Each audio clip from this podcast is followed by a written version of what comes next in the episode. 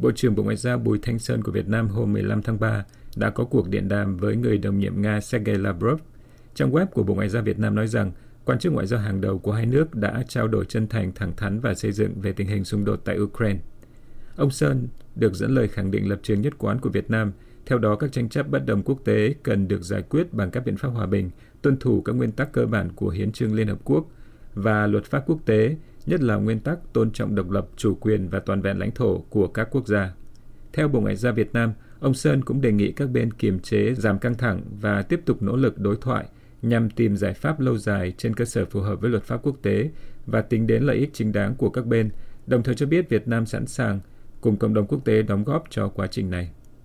Tin cho hay ông Sơn cũng đề nghị phía Nga tiếp tục tổ chức các hành lang nhân đạo và có biện pháp bảo đảm an toàn cho dân thường, trong đó có người Việt Nam ở Ukraine, sơ tán ra khỏi các vùng chiến sự. Liên quan tới việc sơ tán người Việt ra khỏi Ukraine, cũng theo Bộ Ngoại giao Việt Nam, tính đến 12 giờ ngày 16 tháng 3, các cơ quan đại diện Việt Nam đã đón hơn 4.600 người sơ tán từ Ukraine sang các nước lân cận, trong đó gần 1.200 người đã về nước trên 4 chuyến bay.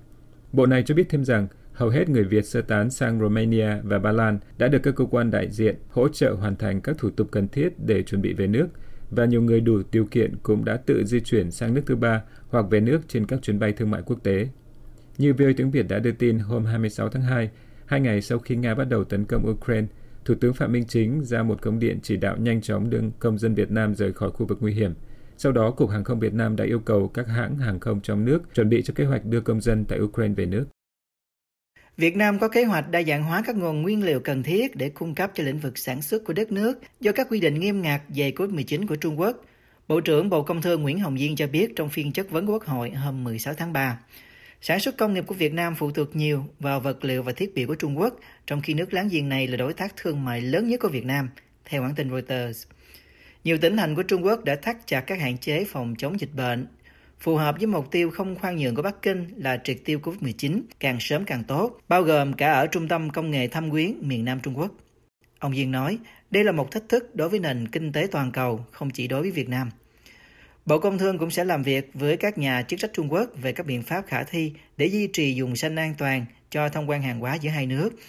Ông Diên nói và cho biết thêm rằng các doanh nghiệp địa phương sẽ được khuyến khích đẩy mạnh sản xuất vật liệu của họ. Ông Diên nói, nguyên liệu và thiết bị của Trung Quốc rất quan trọng đối với lĩnh vực sản xuất của Việt Nam, đặc biệt là đối với sản xuất hàng may mặc và giày dép. Trước đó, mở đầu phiên chất vấn tại Quốc hội, ông Diên nói, môi trường bên ngoài không mấy thuận lợi, một phần bị gián đoạn chuỗi cung ứng, phần khác vì xu hướng bảo hộ mậu dịch, xung đột lợi ích và cạnh tranh chiến lược giữa các nước lớn ngày càng gay gắt, gây khó khăn cho tất cả các bên, nhất là các nền kinh tế có độ mở lớn như nước ta. Cũng theo hãng tin Reuters, Kim ngạch nhập khẩu của Việt Nam từ Trung Quốc đã tăng lên 30% vào năm ngoái, lên đến 110 tỷ đô la, với các mặt hàng nhập khẩu chính bao gồm máy móc, điện tử, vải, thép và nhựa.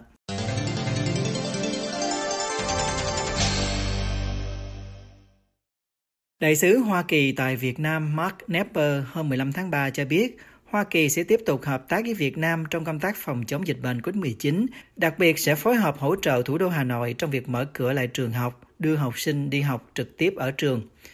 Đại sứ Nepper đã gặp Ủy viên Bộ Chính trị Bí thư Thành ủy Hà Nội Đinh Tiến Dũng để thảo luận về những thách thức Đại sứ quán Hoa Kỳ có thể làm việc với Hà Nội để đảm bảo quá trình mở cửa trở lại được an toàn suôn sẻ khi các hạn chế COVID-19 được dỡ bỏ, Đại sứ quán Hoa Kỳ cho biết trong một thông báo.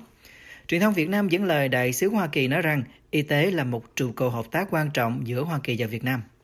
tính đến nay, tổng số vaccine COVID-19 Hoa Kỳ trao tặng Việt Nam lên đến 30,2 triệu liều, cùng với viện trợ trang thiết bị kỹ thuật trị giá khoảng 32,2 triệu đô la. Ông Nepper nói thêm rằng Hoa Kỳ cũng mong muốn giúp đỡ Việt Nam để thu hút khách du lịch cũng như các nhà đầu tư Hoa Kỳ đến Việt Nam. Bí thư Thành ủy Đinh Tiến Dũng đồng thời là ủy viên Bộ Chính trị nói rằng ông đánh giá rất cao sự phát triển mối quan hệ đối tác toàn diện giữa Việt Nam và Hoa Kỳ, theo cổng thông tin của chính quyền Hà Nội. Trang Facebook của Đại sứ quán viết, Đại sứ Nepper bày tỏ sự đánh giá cao đối với sự hỗ trợ của các quan chức Hà Nội đối với cộng đồng Đại sứ quán Hoa Kỳ khi chúng ta cùng nhau thực hiện các ưu tiên chung. Ngoài ra, đại sứ Napper mong muốn chính quyền Hà Nội xem xét hỗ trợ đẩy nhanh tiến độ dự án xây dựng đại sứ quán Hoa Kỳ trên khu đất mới cũng theo cổng thông tin của chính quyền Hà Nội. Trước khi đến Việt Nam đảm nhận vai trò đại sứ Hoa Kỳ, ông Napper phát biểu tại Thượng viện Mỹ vào tháng 7 năm ngoái rằng các ưu tiên của ông là tăng cường quan hệ an ninh quốc phòng với Việt Nam, tăng cường hợp tác để phòng chống COVID-19, mưu tìm một thị trường giao lưu công bằng và thúc giục Hà Nội tôn trọng nhân quyền.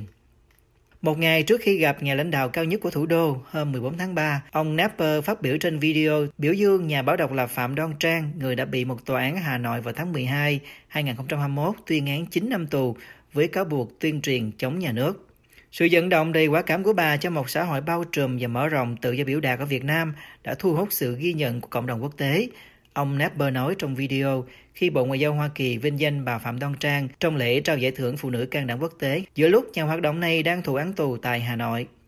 Sự cởi mở, minh bạch và lắng nghe tất cả những tiếng nói và quan điểm khác nhau chỉ giúp Việt Nam phát triển hơn. Những hoạt động vì bình đẳng giới và tăng quyền cho phụ nữ của bà Phạm Đoan Trang đã khơi gợi cảm hứng cho hàng triệu phụ nữ Việt Nam yêu cầu được tôn trọng và theo đuổi sự nghiệp trong những lĩnh vực mà vốn đàn ông chỉ ưu thế. Ông Nepper nói thêm, chúng tôi tin tưởng chắc chắn rằng để có thể phát triển mạnh mẽ, đất nước này cần sự ủng hộ cởi mở, minh bạch và hòa nhập và tôn trọng quyền của tất cả các công dân mà bà Phạm Đoan Trang đã không ngừng tìm kiếm thông qua việc viết lách và vận động của mình. Nhà ngoại giao Hoa Kỳ phát biểu, sự vận động của bà đã thúc đẩy một xã hội bao trùm hơn và những hoạt động của bà liên quan đến các vấn đề môi trường đã giúp bảo vệ một Việt Nam thịnh vượng hơn cho thế hệ mai sau. Ngân hàng Thế giới World Bank mới công bố ấn bản cập nhật kinh tế vĩ mô Việt Nam trong tháng 3 năm nay. Tổ chức tài chính này nói rằng dữ liệu hiện có cho thấy các hoạt động kinh tế trong nước tiếp tục phục hồi với sản xuất công nghiệp tăng 8,5% so với cùng kỳ năm trước và tổng mức bán lẻ hàng hóa và dịch vụ tiêu dùng tăng 3,1% so với cùng kỳ năm trước, mặc dù ảnh hưởng của xu hướng số ca nhiễm COVID-19 tăng nhanh chóng trong thời gian gần đây, dẫn đến cùng lao động sản xuất và tiêu dùng có thể chưa được phản ánh đầy đủ. Bản cập nhật Kinh tế vĩ mô Việt Nam công bố hôm 10 tháng 3 có nói thêm rằng dù giá năng lượng tăng nhưng lạm phát tiếp tục được kiềm chế nhờ giá lương thực, thực phẩm tương đối ổn định và nhu cầu trong nước còn yếu. World Bank nhận định rằng dù nền kinh tế Việt Nam cho thấy khả năng chống chịu và đang phục hồi, hiện rủi ro tiêu cực đã tăng cao do các ca nhiễm biến thể Omicron tăng cao và xung đột Nga-Ukraine gia tăng tính bất định về phục hồi kinh tế toàn cầu, tạo ra những căng thẳng mới đối với chuỗi cung ứng toàn cầu và tăng áp lực lạm phát. Do tăng trưởng kinh tế của Hoa Kỳ, Liên minh châu Âu và Trung Quốc, những thị trường xuất khẩu lớn nhất của Việt Nam có thể bị ảnh hưởng, cơ quan chức năng nên khuyến khích doanh nghiệp xuất khẩu tìm kiếm thị trường mới và đổi mới sáng tạo sang những sản phẩm mới thông qua các chuỗi giá trị toàn cầu và các hiệp định thương mại tự do hiện có để tăng cường khả năng chống chịu của xuất khẩu, Ngân hàng Thế giới viết. Theo báo điện tử Chính phủ Việt Nam, Quốc hội Việt Nam cuối năm ngoái đã biểu quyết thông qua nghị quyết về kế hoạch phát triển kinh tế xã hội năm 2022. Theo đó yêu cầu tốc độ tăng tổng sản phẩm trong nước khoảng 6 đến 6,5%, kiểm soát hiệu quả dịch COVID-19.